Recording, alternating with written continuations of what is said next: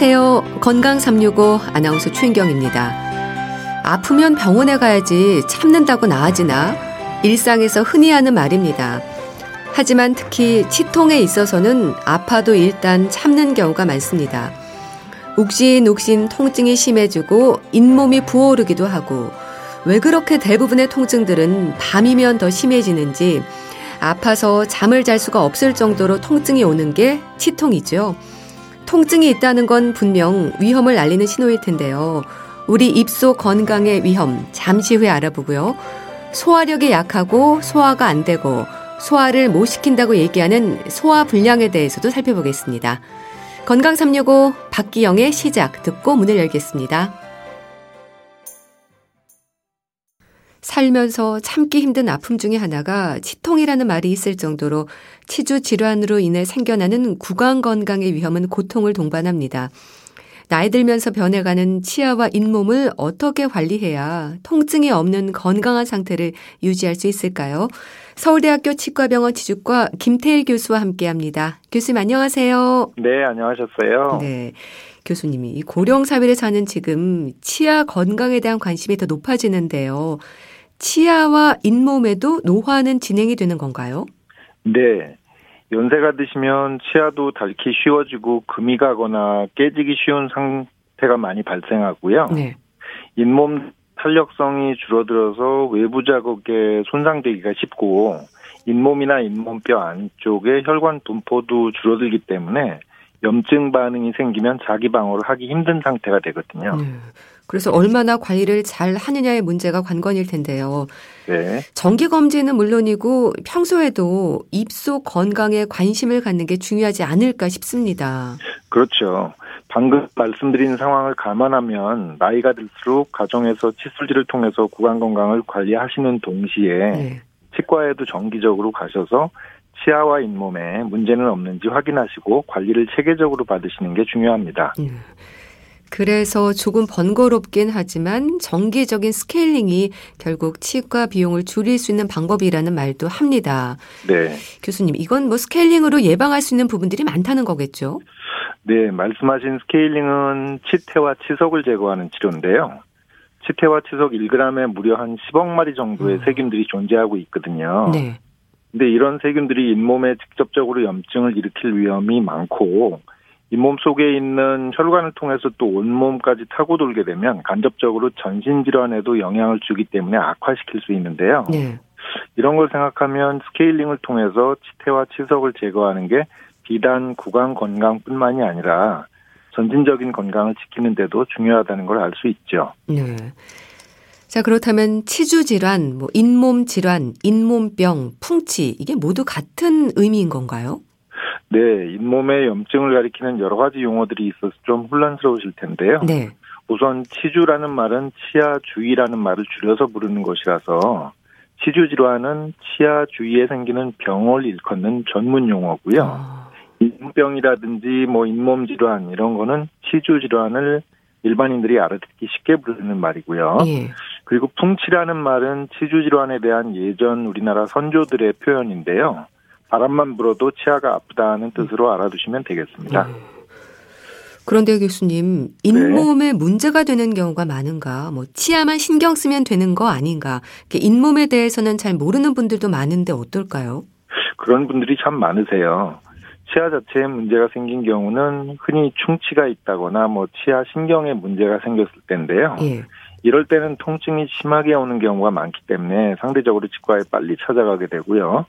그런데 잇몸에 문제가 생기는 치주질환 같은 경우는 통증이 거의 없거나 뭐 네. 있어도 은근히 아프면서 참을 만 하기 때문에 치과에 가는 걸 미루시는 분들이 참 많은 것 같아요. 네.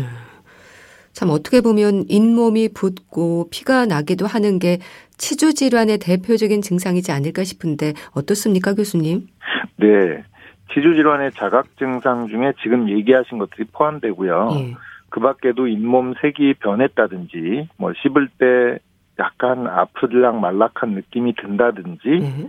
치아 사이가 점점 벌어지는 것 같고 치아가 흔들리는 느낌이 드는 경우도 있기 때문에 치과에 가셔서 꼭 검진 받아보시는 게 필요합니다.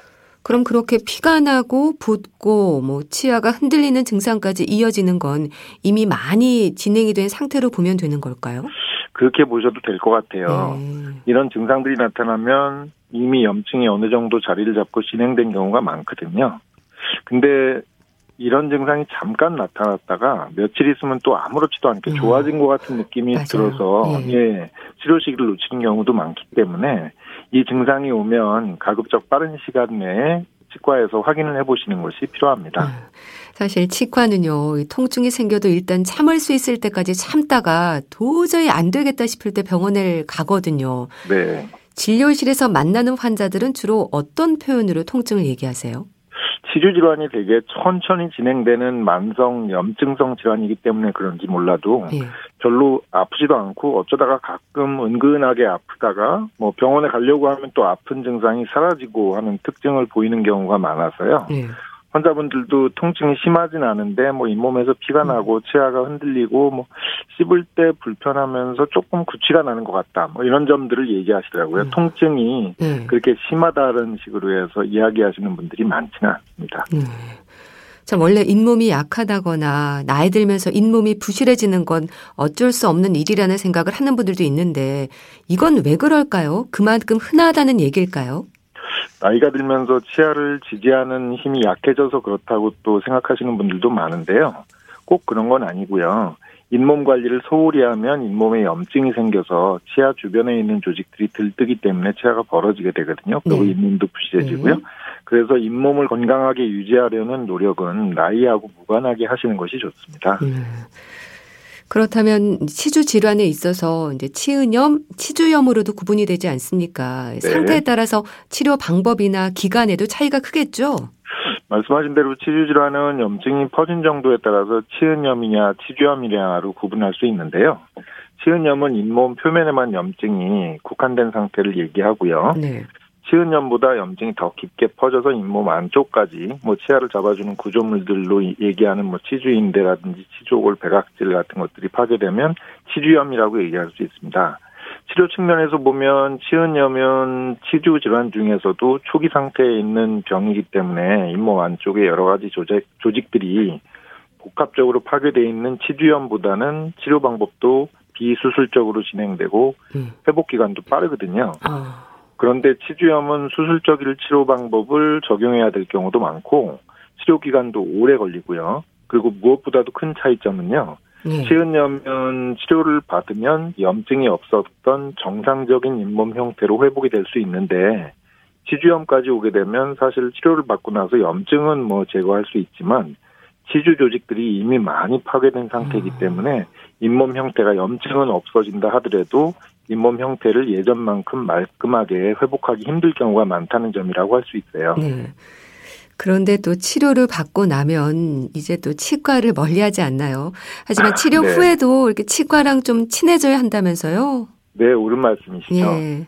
피폐와 치석을 제거해도 결국 입속에 있는 세균들을 모두 없앨 수는 없기 때문에 또 생기지만 예. 그렇게 되는 속도와 양을 줄이기 위해서라도 가정에서 칫솔질을 잘 하시는 게 일단 기본적으로 중요하고요. 칫솔질로 제거되지 않는 치태와 치석이 반드시 또 있기 때문에 그걸 제거하기 위해서 치과에도 가셔야죠. 음, 그러니까 치주 질환으로 치료를 받은 분들은 언제든 다시 또 문제가 될 수 있다는 얘기인가요? 네, 안타깝지만 음, 그렇습니다. 네. 치료가 끝나도 치주 질환을 일으키는 원인이 되는 치태와 치석은 매일매일 또 생기거든요. 네. 그런 의미에서 치주 질환을 만성 질환의 일종으로 분류하기도 합니다. 네. 그렇다면 치료 후에 이어지는 정기 관리라고 한다면 어떤 부분들을 확인하는 건가요? 예전에 염증이 있던 부위에 또다시 염증이 생기지는 않았는지를 보게 되고요. 예.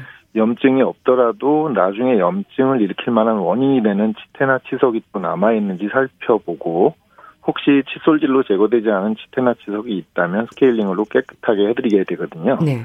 그리고 치태나 치석이 아닌 다른 이유 때문에 혹시 입속에 문제가 생긴 건 없는지도 점검을 음. 해드리고 있습니다. 그러니까 유지 관리라는 게 이제 구강 상태를 점검하는 거네요. 그럼 정기적인 스케일링도 관리와 예방 치료에 포함이 되는 건가요? 그렇죠. 음. 어떻게 보자면 정기적인 우리 신체 건강 검진을 치과에 적용한 것으로 보시면 되는데요. 예. 치과에서 해드리는 유지 관리에는 정기적인 스케일링도 포함되어 있으니까 어떻게 보면은 전신 건강 검진보다는 조금 더 적극적으로 음. 구강 건강을 관리해 드린다고 보시면 됩니다. 예. 그런데 교수님, 이 스케일링의 목적이 치석과 치태를 제거하는 일이지 않습니까? 네. 치석과 치태가 잇몸병과 같은 치아 건강에 문제가 되는 이유가 뭔가요? 우리 입 속에는 무려 천 종류가 넘는 세균들이 존재하고 있는데요. 예. 평소에 칫솔질을 게을리하면 치아 표면에 치태가 생기게 되고요. 이걸 또 그대로 방치하게 되면 치석으로 바뀌게 됩니다. 예. 이런 치태와 치석에는 세균들이 포함되어 있거든요, 기본적으로. 이 세균들이 직접 염증을 일으키거나 또는 염증 유발 물질을 내뿜어서 언제든지 염증을 만들 수 있는 상태가 되고요. 예. 이게 잇몸에만 영향을 미치게 되면 치주염으로 인해서 뭐 치아까지 빠지는 일도 생길 수 있지만 잇몸 안쪽에 있는 혈관을 타고서 온몸에 이제 영향을 미치게 되면 아. 뭐 뇌졸중이라든지 심근경색 같은 심혈관성 질환이나 당뇨병이 악화되는 일도 벌어질 수 있고 예. 임산부들 같은 경우는 심지어는 조산까지 아. 일으킬 위험을 높인다라고 알려져 있어서요. 네. 구강 건강뿐만이 아니라 전신 건강까지 다방면의 문제를 일으킬 수 있는 것이기 때문에 만만하게 보실 일은 아니라고 생각합니다. 그렇네요. 그런데요, 이 치석과 치태가 유단히 또 잘 생기는 분들도 있습니다. 이거는 네. 섭취하는 음식과 관련이 있는 건가요? 양치 습관이 문제인 건가요? 뭐 말씀하신 대로 섭취하는 음식보다는 근데 침 속에 있는 무기질 농도가 사실 치석이 생기는데 영향을 줄 수가 있는데요. 예. 어, 정확하게는 이런 것들보다는 매일 하는 칫솔질 정도가 사람들마다 다 다르기 때문에 칫솔이 잘 안 닿는 부분이라든지 잘 못 닦으시는 분들 같은 경우 치석이 더 잘 생기는 편이 많다라는 점을 말씀드리고 싶습니다. 아. 그리고 칫솔질 습관과 상관없이 일반적으로 치석이 잘 생기는 부위를 말씀드리자면 네. 우리 입속에 보면 침샘의 입구가 이제 입속으로 열려 있는데요. 그렇게 침샘의 입구에 해당되는 부분에 위치하고 있는 치아들 같은 경우는 다른 치아들보다 침에 더 많이 접촉이 되기 때문에 네. 침 속에 기본적으로 칼슘 성분이나 뭐 이런 것 같은 무기질 성분들이 많이 있거든요. 아. 이 영향을 많이 받게 돼서 그런 부위에 있는 치아들은 다른 데에 있는 치아들보다 치석이 더 잘 생기는 그런 양상을 보입니다. 네. 자, 그리고 또 교정 치료를 받는 분들은 양치질에 있어서도 신경이 많이 쓰입니다. 네. 고정 장치를 끼운 상태에서는 안쪽으로 치석이 생길 위험이 높지 않을까 싶은데 어떨까요? 특히 신경을 좀 많이 써야 될 것 같은데요. 네, 그렇죠. 교정 치료를 할 때 치석이 있으면 치아를 이동시키는 교정 치료 과정에서 영향을 줄 수도 있고요. 네. 치석 때문에 잇몸에 염증이 생긴다면 또 이 염증도 치아가 이동하는데 불리한 조건이기 때문에 교정 치료에 방해가 될 수도 있거든요. 네. 그래서 교정 치료를 하는 분들은 일반적인 칫솔이 아니고 교정 전용 칫솔이 있어서 이 교정 전용 칫솔을 치과에서 추천받아서 사용하시면서 교정 치료를 받으시는 도중에 네. 또 치과에서 스케일링도 한꺼번에 꼼꼼하게 받으시는 게 좋습니다. 네. 그리고 또 요즘은요, 치실이나 치간 칫솔을 사용하는 분들이 많습니다. 근데 또 네. 여전히 불편하고 어렵다는 말도 하거든요. 이쑤 시개로 대신한다는 분들도 있는데 요거 진료실에서도 질문 많이 받지 않으세요? 네, 그런 네. 질문을 정말 많이 하시더라고요. 네. 그런데 치태나 치석이 생겼을 때 이쑤시개를 사용하면 일부분이 긁혀서 떨어질 수는 있지만 완전히 제거되지는 않거든요. 아. 이건 치과에서 전문적인 치료기구를 사용해야만 제거할 수 있는 거라서요. 네. 그런데도 이쑤시개를 습관적으로 찾는 분들이 많은 이유는 아마도 이쑤시개를 치아 사이를 후비면 이제 잇몸이 눌리면서 시원한 음. 느낌이 음. 들기 때문에 그런 거 아닐까 생각이 되고요. 네. 그런데 이쑤시개를 이렇게 계속 사용하시면 이쑤시개가 치아 사이에 이제 쐐기 구실을 하거든요. 음. 그래서 오히려 치아 사이가 벌어지고 또 잇몸이 내려갈 수 있는 위험도 있기 때문에 조심하셔야 되고요. 칫솔질로 제거가 안 되는 것들이 치아 사이에 남아 있으면 기본적으로 치실을 사용하신다거나 필요하시다면 대안적으로 치간 칫솔을 쓰시는 것이 좋습니다. 네. 그래서 치실이나 치간 칫솔이 처음에는 손에 안 있기 때문에 생소하셔가지고 그러실 수 있는데요. 치과에서 사용법을 꼭 안내받고 사용을 해주시면 좋겠습니다. 네. 그리고 교수님, 스케일링의 주기에 대해서는 어떻게 이해하면 될까요? 그러니까 6개월에 한 번씩 스케일링 하는 분들도 있고요. 또 1년, 2년에 한 번씩 챙기는 분들도 많으신데, 일단 보험 혜택은 1년에 한 번이긴 하죠? 네, 우리나라에서는 그렇습니다. 예. 정말 좋은 질문 해주셨고요. 네. 원칙적으로 스케일링 주기는 정기적으로 치과 검진을 하는데 치석이 어느 정도로 분포하고 있는지 환자분들의 관리 정도를 판단해보고 결정하고 있고요. 네. 대개 3개월에서 6개월 정도 간격으로 스케일링을 시행하는 경우가 많고요. 관리가 잘 안 되시는 분들은 이 스케일링 주기를 3개월 미만으로 더 짧게 해드리고 있거든요. 네. 그런데 관리가 아주 잘 되시는 분들은 1년에 한 번씩 스케일링 하는 것으로 말씀드리고 있습니다만 흥미로운 점은 관리가 아주 잘 되시는 분들의 경우에 과연 어느 정도의 주기로 스케일링을 해야 되느냐에 대해서 미국하고 영국이 약간 다른 입장을 보이고 있는 아, 사실인데요. 네. 영국 같은 경우는 관리가 아주 잘 되는 성인의 경우에는 2년마다 스케일링을 한 번씩 받는 것으로 권유를 하고 있고요. 미국 같은 경우는 1년에 한 번씩은 그래도 스케일링을 받으라고 하고 있거든요. 네. 그런데 우리나라는 최소한 1년에 한 번씩이라도 음. 스케일링을 받는 것이 필요하다고 이제 대한치과의사협회에서 의견을 모은 바 있고요. 네. 이런 의견을 바탕으로 우리나라 건강보험관리공단에서 1년에 한 번씩은 국민들이 보험으로 스케일링을 받을 수 있게 했다는 점을 참고하고 계시면 좋겠습니다. 네. 이런 스케일링을 통한 치아 건강의 노력에 있어서 30대부터의 꾸준한 검진이 60대 이후의 치아 개수를 결정한다는 지적도 있던데 교수님 어떤 의미일까요? 그건 유지 관리의 중요성을 나타내는 말인데요. 네. 예전에 발표된 연구 결과를 하나 소개해 드리면 될 것 같아요. 치과에서 진단만 받은 사람, 음. 그리고 진단과 치료까지 받은 사람, 네. 그리고 마지막으로 진단하고 치료까지도 받은 다음에 이후에 정기적으로 유지 관리까지 받은 사람들의 치아 상실률을 조사해 봤더니 네. 진단하고 치료를 받은 다음에 유지 관리까지 받은 사람들이 그렇지 않은 사람들보다 무려 80% 정도로 치아 상실을 예방할 수 있다는 결과가 나왔거든요. 음. 그만큼 유지 관리가 중요하다는 뜻으로 보시면 될 것 같아요. 음. 그러니까 문제가 생기기 전에 젊을 때부터 챙겨야 하는 거네요.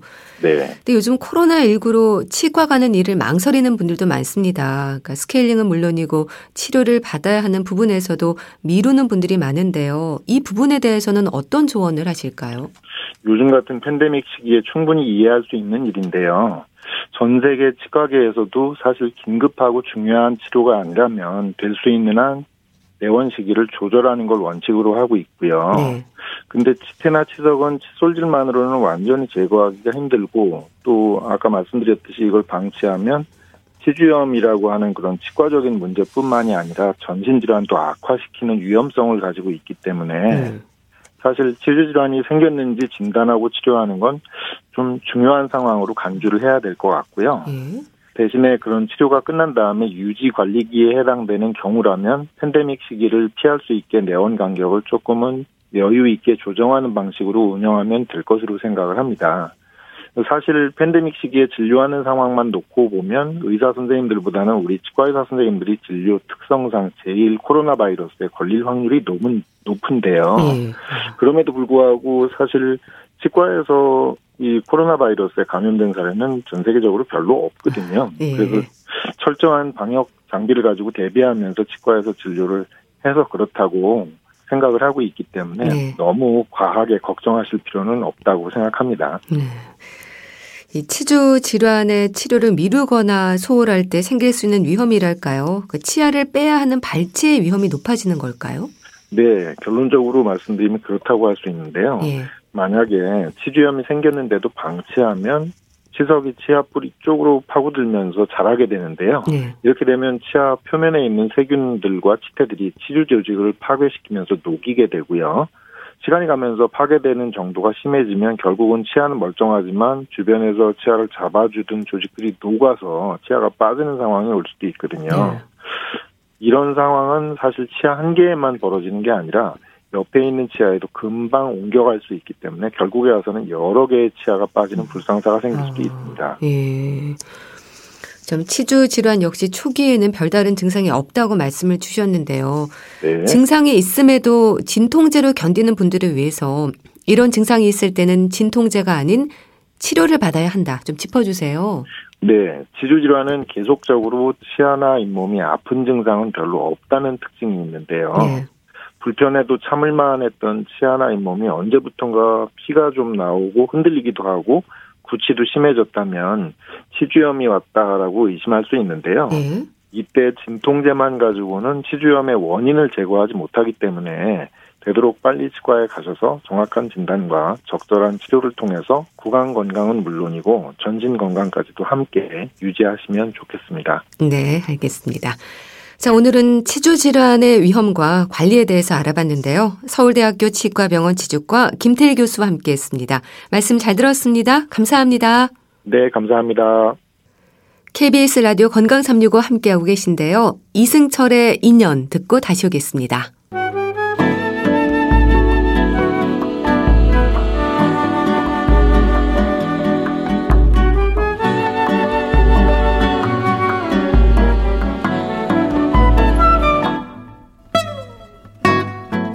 건강한 하루의 시작.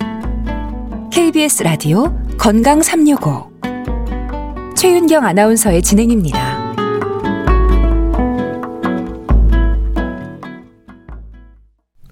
KBS 라디오 건강 365 함께 하고 계십니다. 소화 불량이라는 말을 합니다.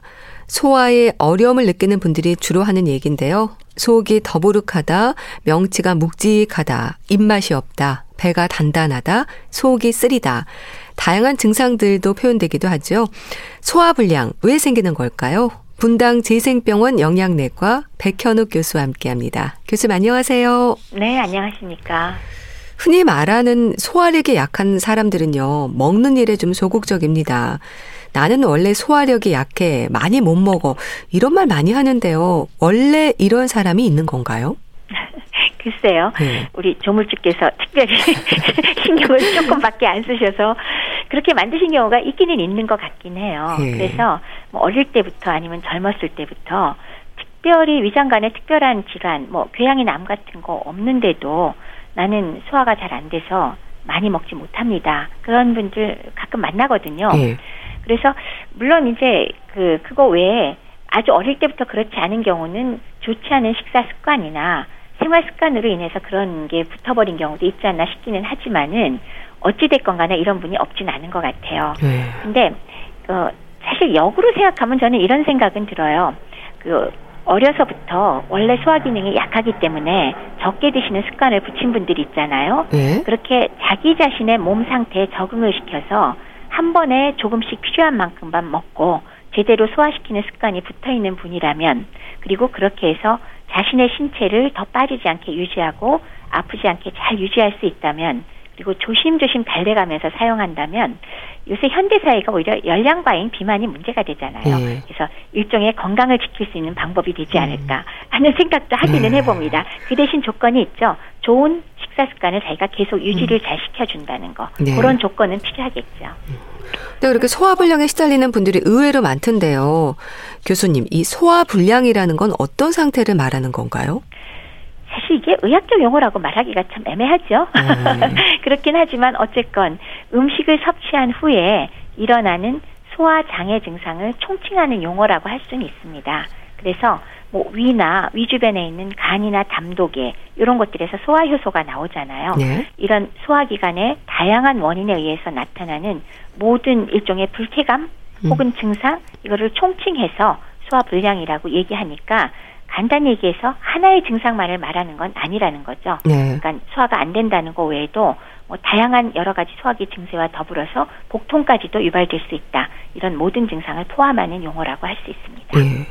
근데 표현되는 증상도 좀 다양하던데요. 명치가 묵직해진다, 배가 빵빵하다, 뭐 속이 쓰린다, 트림이 난다. 많은데요. 이렇게 증상에 따라서 상태를 짐작할 수 있는 건가요? 어, 100% 짐작은 사실 못하죠. 네. 그렇지만 증상은 정말 다양합니다. 방금 말씀 주신 것처럼 뭐 식후에 뭐 포만감 얼마 안 먹었는데 배가 너무 부르다. 네. 그다음에 입맛이 없다. 혹은 배가 불러지는 느낌, 팽만감, 팽만감이 있다라든지 조기 포만감, 아니면 트림이 꺽꺽 난다든지 상복부가 불쾌, 불쾌하다, 아프다, 쓰리다, 매시껍다, 토한다, 산이 역류한다, 가슴앓이 네. 정말 아. 증상 아. 정말 많습니다. 아, 네. 근데 그 중에서도 이제 흔한 거는 식후에 불편하고 포만감 이 두 가지가 대개는 크고요. 네. 그래서 대개는 뭐 주기적으로 또 왔다 갔다 하면서 이제 호전학과 반복하는 걸 우리가 보통 어, 이 범주에다가 집어넣죠. 그런데 이걸 유발하는 질환은 사실은 이제 방금 말씀드렸던 뭐 위와 간, 담독에 등의 소화기만이 아니라 사실은 심장 질환이나 아니면 전신적인 질환이나 정신 질환이 있어도 예. 이런 증상들이 다 나타날 아. 수 있다는 겁니다. 그래서 이런 원인을 정확하게 파악하기 위해서 우리가 어떤 증상이 같이 동반되십니까? 혹은 어떤 음식을 먹으면 그렇습니까? 아니면 먹고 나서 언제쯤 증상이 나나요? 네. 아니면 네. 얼마나 오래 가나요? 아니면 스트레스 받으면 더 심한가요? 이런 것들을 잘 물어봐서 전혀 소화기가 아닌 다른 질환과의 연관성 이런 것들을 꼭 살펴봐야 되고요. 네. 그다음에 연세가 높은 분이 소화불량을 호소하면서 오시고 그러면서 최근에 체중 감소가 동반됐다. 이러면은 사실은 다른 질환이 숨어 있을 가능성이 음. 크니까 반드시 어, 정밀 검사를 통해서 전신적 원인을 찾아봐야 되겠죠. 음. 근데 소화불량에 시달리는 분들이 더 답답함을 느끼는 건요. 위 내시경을 해도 검사상으로는 이상이 없을 때입니다. 기능성 소화불량이라는 말이 그래서 있는 걸까요? 그렇죠. 그 환자 입장에서는 소화불량은 나는 있는데 예. 차라리 어떤 병이 있다, 나 괴양이 있다라든가 뭐 잠석이 있다라든지 하면 참 좋죠. 왜냐하면 그것만 치료하면, 치료하면 되니까. 되니까요. 예. 네. 그게 뭐 수술을 받건 약물 치료를 하건. 근데 아무것도 없는데 나는 계속 힘들어. 정말 답답하죠. 예. 이렇게 특별한 원인 없이 소화불량과 속쓰림, 더부룩함, 뭐 구토라든지 이런 위장관 증상이 3개월 이상 지속될 때 그것을 왜 기능성 소화불량 혹은 기능성 위장 장애라고 저희가 부릅니다. 네. 요거는 약간 의학 용어에 가깝네요. 네. 그래서 기능성 소화불량은 결국 기질적인 병변은 없으나 임상 형태는 매우 다양하다. 그래서 식이라든지 혹은 정신적 스트레스 등의 영향도 많이 받으면서 네. 증상의 호전과 악화를 반복하기 때문에 어떤 면에서는 어, 질환 명칭이 정확히 나왔을 때 비해서 치료가 단순하지 않다는 게 환자분도 힘들지만 의사 입장에서도 별로 편치가 않은 질환이 됩니다. 예. 그럼 기능성 소화불량 같은 경우는 원인을 따진다면 어떤 게 있을까요? 아, 원인이라 그랬을 때 우리가 이제 뭐, 뭐, 질환이 있는 거는 일단 빼자는 거니까. 네. 그러면은 그 기능성 소화불량이 도대체 어떤 말하자면 기전이 되느냐 이걸 먼저 생각을 해보면 네. 먹은 음식물이 위에서 소화가 된 후에 소장으로 곱게 곱게 제대로 넘어가 줘야 되는데 그 넘어가는 과정이 자꾸 지연되거나 아니면은 식사 후에 위가 충분히 이완돼서 어, 반응을 하지를 못하고 굉장히 예민하게 과하게 반응하는 경우, 네. 그다음에 위의 평, 팽창이나 소화를 위해서 분비하는 위산에 대해서 위가 매우 과민하다거나 이런 기전에 의해서 발생하는 것으로 생각이 되지만 사실은 완벽하게 병태 생리가 명확한 건 아닙니다. 음. 그리고 이제 그 원인이라고 굳이 꼽는다면은 네. 혹시 위산과자가 있지 않을지 아니면 헬리코박터 감염이 이런 기능성 아. 소화불량을 일으켜서 위험의 원인이 되는 게 아닌지 네. 이런 것도 일부는 생각하고 있지만 그것 역시 100%라고 말하기는 매우 어렵거든요. 그래서 그거 외에 또 이런 증상을 악화시키거나 하는 것들이 불규칙한 식사 습관 당연히 관련이 있고요. 네. 생활 습관이 좋지 않은 것도 관련이 있을 것이고, 그다음에 과다한 흡연, 그다음에 과다한 커피라든지 알코올 섭취라든지 그리고 계속 말씀드리는 스트레스 음. 이런 것들이 유발 또는 악화 요인이 되면서 또 뭐 커피나 콜라 같은 음료를 너무 많이 드신다는 거 이거는 문제가 되겠고 네. 약물도 관계가 있을 수가 있어요. 항생제나 뭐 고혈압 치료제나 강심제 계속 드셔야 될때 네. 이런 것도 역시 기능성 소화불량의 원인이 되기도 합니다. 네. 그 말씀처럼 스트레스, 이 스트레스가 한 몫을 한다고 생각하는 분들도 많은 것 같아요. 그렇죠. 그 스트레스 현대사회에서 참 없는 분이 없죠. 네. 업무는 항상 과도하고요. 네. 그 다음에 어찌됐건 뭐 주변에 직장 상사나 아니면 동료한테 받는 스트레스 아주 없는 분 안 계시죠. 네. 그 다음에 살면서 뭐 집안이건 어디건 생활 스트레스도 있고 네. 뭐 그런 것들이 현대인과 스트레스는 결국 뗄래야 뗄 수 없는 관계가 되고요. 바로 이 스트레스가 소화불량을 유발하는 원인이 실제로 되기도 합니다. 아. 결국 과도한 스트레스를 받으면 자율신경계의 균형이 깨지잖아요. 예. 그렇게 되면 당연히 위를 조절하는 운동성을 방해하거나 그리고 위가 불편해지고 또 통증의 역치가 낮아지기 때문에 불편감이나 통증을 더 많이 느끼게 되는 거 이런 것들이 스트레스와 연관되는 이런 그 소화 불량이 되겠고요. 이렇게 위 기능이 저하가 되면 음식물은 위에서 소화되지도 않고 음. 그다음에 소화가 설령 억지로 됐더라도 십이장으로 잘 내려가지도 않으니까 예. 당연히 배는 벙벙하고 포만감 생만감을 포함해서 소화불량 증상들이 여러 가지로 나타나게 되는 겁니다. 네. 그렇게 기질적 원인이 없는 기능성 소화불량의 경우는 그럼 어떤 치료가 진행이 되나요? 어, 일단 의사 입장에서 우선 약물을 먼저 생각은 하죠. 오셨으니까. 네. 또 병원에 오신 분들은 우선 음. 약물 치료를 원하기도 하시고요. 네. 그래서 우선 보통은 위산 분비 억제제를 많이 씁니다. 아. 어찌됐건 산을 조금 억제시켜 봐서 그 쓰림이라든지 통증을 좀 완화시켜 보려고 하거든요. 예. 그리고 또 하나는 위장 간의 운동 촉진제 요 두 가지를 보통 사용해서 사용을 해보고요.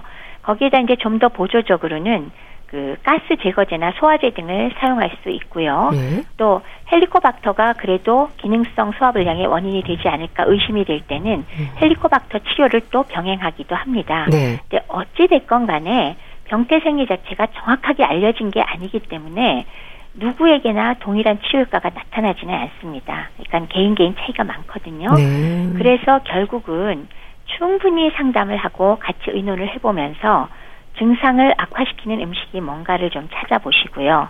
그다음에 정서적으로 나를 힘들게 하는 일이 어떤 것인지 음. 그런 것들을 해결을 해보려고 해야 되고요. 예. 그런 환경적인 요인을 밝혀내고 이를 알아서 좀 피하도록 하는 게 우선은 중요할 겁니다. 그리고 일반적인 식사 요법이라면 뭐 너무 맵고 짠 거 당연히 거북하겠죠.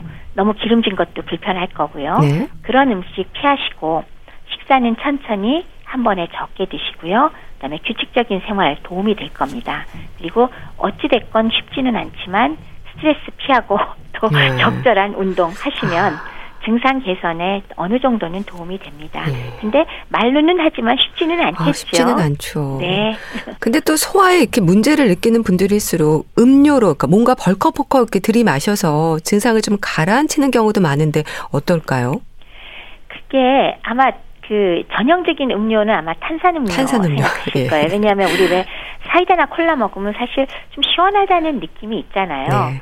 근데 이제 뭐 사이다 같은 경우는 뭐 일종의 뭐 단음료에다가 그냥 탄산 섞은 거니까 탄산 음료 자체가 사실 소화시키는 능력은 전혀 없거든요. 아. 그렇기 때문에 그 자체가 역할을 하지 않는다는 게 사실 정설이 맞고요. 네. 이제 탄산 음료로 가스를 쫙 먹으면 트림이 쫙 나오니까 느낌은 소화가 되는 음. 것 같지만 사실은 그냥 흡수되고 남은 탄산가스가 입 밖으로 나오는 것 뿐이거든요. 예. 이건 이제 그냥 탄산만 들어있는 음료의 얘기고 사실은 탄산음료의 전형이 콜라잖아요. 네, 콜라. 요건 요건 음. 좀 문제가 있습니다. 실제로 그 성분이 그 식도와 위의 연결 부위의 관략근의 기능을 약화시키거든요. 그러니까 위산 역류를 아. 더 심화시켜요. 오히려요. 네, 그러니까 소화를 방해하게 되죠. 그리고 폐경기 여성이나 뭐 장기간 침상에 누워 있는 환자들의 경우는 이 콜라 같은 탄산 음료에는 또 카페인 성분 들어 있거든요. 네. 근데 그게 뭐 단순히 수면 그 문제가 아니라 여기에 들어 있는 게 칼슘의 흡수를 방해할 뿐더러 소변을 통해서 칼슘을 끌고 나가요. 그래서 결국은 칼슘이 부족해지고 골다공증을 더 빨리 진행시키게 되거든요. 예. 그렇기 때문에 콜라는 먹으면 역효과 드시면 안 된다 하는 결론을 내릴 수가 있겠죠. 네. 자, 그렇다면 교수님, 소화불량을 증상으로 하는 다른 질환들의 위험들도 있지 않을까요? 그렇죠. 소화불량 했을 때 우리가 위만 들여다보고, 오케이, 그러면 안 되겠죠. 네. 그러면 다른 게 뭐가 있을까? 위 증상하고 좀 헷갈리는 것들이 뭐가 있을까? 우선은 그 담즙이 나오는데 걸려 있는 질환 아주 흔한 건 담석증 담석증 생각을 할수 아. 네 물론 뭐 담도에 여러 가지 질환이 있지만 담석증이 흔하니까 네. 이런 경우에는 우상복부 통증 오른쪽 상복부가 아픈 게 제일 전형이지만 명치 부위가 그냥 아픈 경우도 있어 있어요. 어. 그러면서 그냥 소화불량으로 생각될 만큼만 불편한 정도 그런 경우가 있습니다. 네. 그래서 담석증 꼭 구별해 주셔야 되고요. 그다음에 이제 음주를 반복적으로 많이 하는 분한테는 췌장염, 급성이 생길 뿐만 아니라 만성 췌장염 생길 수 있거든요. 네. 이런 경우도 소화불량이 위주의 증상이 나옵니다. 그래서 역시 검사를 해볼 필요가 있겠고 췌장암의 경우도 막연하게 소화불량에는 아무 증상 없이 발병되는 경우가 있기 때문에 이런 증상들이 있을 때 위검사만이 아니라 복부 초음파나 혹은 복부 컴퓨터 단층 촬영 CT 검사라고 하죠. 네. 그런 검사가 필요합니다. 네. 그럼 기능성 소화 불량증으로 진단이 되는 건 뭐 기준이 있는 건가요? 기능성 소화불량이라고 굳이 우리가 붙이려 그러면 적어도 석 달 이상 아. 상복부에 뭐 통증이 있거나 불쾌감이 있거나 몇 가지 그 진단 범주가 있죠. 네. 그런 것들을 3개월 이상 느낄 때 그리고 이런 증상을 설명할 수 있는 기질적 질환이 들어있다는 생화학적인 이상 혹은 내시경적 이상 혹은 초음파나 CT상의 이상이 있다는 증거가 없을 때 그럴 때 우리가 기능성이란 말을 붙입니다. 네. 이제 흔히는 그냥 내시경 검사해보고 궤양이나 암이나 역류성 식도염 같은 게 없으면 기능성 소화불량입니다. 음. 기능성 위장장입니다 라고 얘기할 때가 많거든요. 예. 그리고 흔히 우리가 꼭 하지는 않지만 소화불량증의 원인을 규명하려고 위의 배출 기능을 측정하거나 위 전도를 기록하거나 담즙의 역류를 측정하기도 하지만 사실 이거는 뭐 누구나 다 붙들고 하는 건 아니니까요. 네. 일반적으로는 내시경 검사 후에 붙일 때가 많기는 합니다. 네. 자, 기능성 소화 불량증의 치료는 어떻습니까? 약물이 처방이 될까요? 어, 말씀드렸다시피 기능성 소화 불량증은 병태 생리가 아직 정확히 알려져 있질 않잖아요. 네. 그렇기 때문에 결국 case by case 그 환자마다 의사마다 어느 정도는 음. 자신의 요령이 있는 법이 되겠죠. 예. 그리고 우리가 아직 기능성이라고 붙여져 있지만 혹시 압니까? 저는 항상 드리는 말씀이지만 앞으로 30년이나 50년 지나면 우리가 기능성 소화불량증이라고 붙인 병명 중에 아. 또 상당 부분은 또 원인이 찾아질지도 모르죠. 그렇죠. 네, 어쨌건 예. 현재 시점에서는 음. 딱 부러지게 뭐 정확한 치료가 있다고 하기는 어렵고요. 네. 우선은 뭐 조기 포만감이나 식후에 상복부가 자꾸 이제 뭐 부푼다 혹은 구역질이 난다 그런 경우는 지방질이 많이 들어가면 안 내려가잖아요. 네. 그렇기 때문에 지방분이 적은 음식을 좀 나누어서 적게 섭취하는 것으로 증상이 다소나마 완화될 수도 있을 겁니다. 그리고 아스피린이나 수염 진통제 같은 거는 기본적으로 위점막, 장점막을 손상시키거든요. 예. 그렇기 때문에 그거를 일상적으로 계속 드시는 거는 가급적 피하는 방법을 찾아보시는 게 증상 완화에 도움이 될 것이고요. 그다음에 이런 일반적인 어, 치료 외에도 어, 약물로서는 앞서 말씀드렸듯이 그 위산 분비 억제제와 위장관 운동 촉진제를 보통 사용을 합니다. 네. 그래서 증상을 완화시키는 데 도움을 주는 것으로 되어 있고요. 그 외에 환자가 뚜렷한 우울증이나 불안증이나 정서적인 그런 문제점, 스트레스로 인한 심리적 요인이 있을 경우에 뭐 행, 적절한 치료, 약물요법도 도움이 될 거고 행동요법이나 이완요법 그런 것들이 도움이 된다면은 권고를 해주실 수 있겠고요. 네. 그렇기 때문에 결과적으로 종합하면 기능성 소화불량의 치료는 개개인의 환자의 증상이나 상태에 맞추어서 어, 결정을 해야지 어느 정도 어, 증상 완화에 도움이 될 수 있겠습니다. 네. 또 어떤 분들 같은 경우는 늘 소화불량을 좀 달고 사는 분들은요, 소화제를 또 습관적으로 복용하는 분들도 있는데 이런 게 더 악화될 수 있을까요?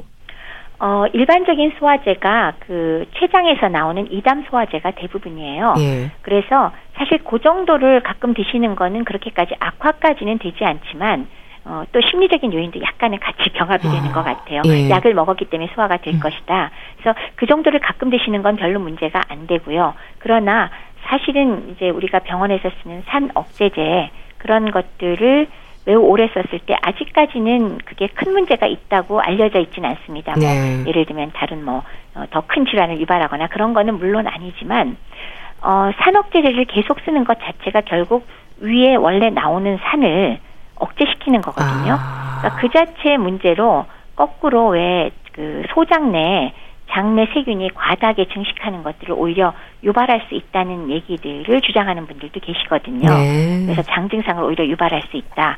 그래서 그런 면에서는 뭐 약에 너무 의존하는 게 아무래도 긍정적인 네. 방법은 아니겠습니다. 네. 자, 그렇다면, 음, 일상에서 우리가 조심해야 하는 부분들도 많을 것 같은데 어떤 게 있을지 좀 짚어주세요. 뭐, 흔한 것들부터 먼저 저희가 짚어본다면요. 네.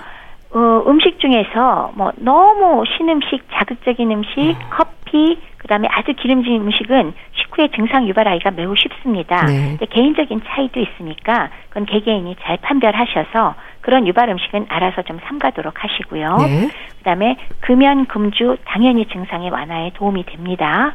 그리고 그다음에 어떤 스트레스를 받았을 때 혹은 어떤 상황에서 내가 밥을 먹으면 힘든 경우가 있거든요. 네. 그러니까 그런 건 알아서 환경적으로 피하시도록 하시고요. 그다음에 당연히 폭식은 안 좋죠. 음. 그리고 규칙적으로 드시는 게 좋겠고요. 네. 그다음에 균형 잡힌 그 질 좋은 식사를 천천히 즐겁게 드시는 거 도움이 되겠죠. 뭐 그렇게 식사에 스트레스가 많으면 식사일기 한번 써보는 아, 것도 도움이 될 거예요. 오. 어. 네. 어떤 음식이 나한테 도움이 되는지, 예. 어떨 때 즐거웠는지, 이것도 하나의 계기는 되는 것 같아요. 아. 그래서 정말 그렇게 먹을 때마다 괴로우신 분들은 예. 식사일기를 한번 써보시는 거는 저는 한번 음. 그 방향 전환을 해드릴 수 있을 것 같아요. 그리고 양념이 너무 강하거나 자극적인 거 이거는 뭐 알아서 피하시면 좋겠고요. 네. 그 다음에 당연히 배를 차게 하는 것보다는 따뜻하게 하는 거, 그러니까 핫팩을 하거나 마사지를 하는 것도 분명히 장의 운동성에 도움이 되거든요. 그래서 증상 완화에 도움이 되고 또 스트레스를 피하기 위해서 요가나 마사지, 명상이 도움되는데요. 여기다가 제가 한 가지를 더 붙인다면 네. 사실은 좋은 자세가 소화에 굉장히 도움이 됩니다. 아, 좋은 자세요. 그렇죠. 음. 현대 사회 생활인들은 되게 우리가 의자 생활을 하잖아요. 네. 그렇기 때문에 대부분의 경우 자세가 아주 올바른 자세가 잘 안 돼요. 이 의자에 앉아 있는 것 자체가 약간은 이 척추의 방향성이 틀어지거든요. 음. 그렇기 때문에 가장 똑바른 자세, 즉 머리 끝에부터 발끝까지 정확하게 체중이 전달되는 바른 자세를 하면 뱃속에 있는 그 장기들이 놓일 위치가 좀 넉넉해져요, 공간이. 네. 그렇기 때문에 훨씬 더 위에서 음식도 잘 넘어가고 그렇기 때문에 기회가 된다면은 꼭 좀 이런 거를 의논할 수 있는 분들을 만나서 자세를 좀 교정하시면 네. 소화에 훨씬 더 도움이 되고 이런 기능성 위장장애, 기능성 소화불량에 훨씬 도움이 될 겁니다. 물론 요가 같은 거 도움 되겠죠. 자세에도 네. 도움 되고 명상에도 도움이 될 겁니다. 네, 알겠습니다. 자, 오늘은 소화불량 왜 생기는 건지 짚어봤는데요. 분당 재생병원 영양내과 백현옥 교수와 함께했습니다. 말씀 잘 들었습니다. 감사합니다. 네, 감사합니다. 임재범의 비상 보내드리면서 인사드릴게요. 건강365 아나운서 최인경이었습니다. 고맙습니다.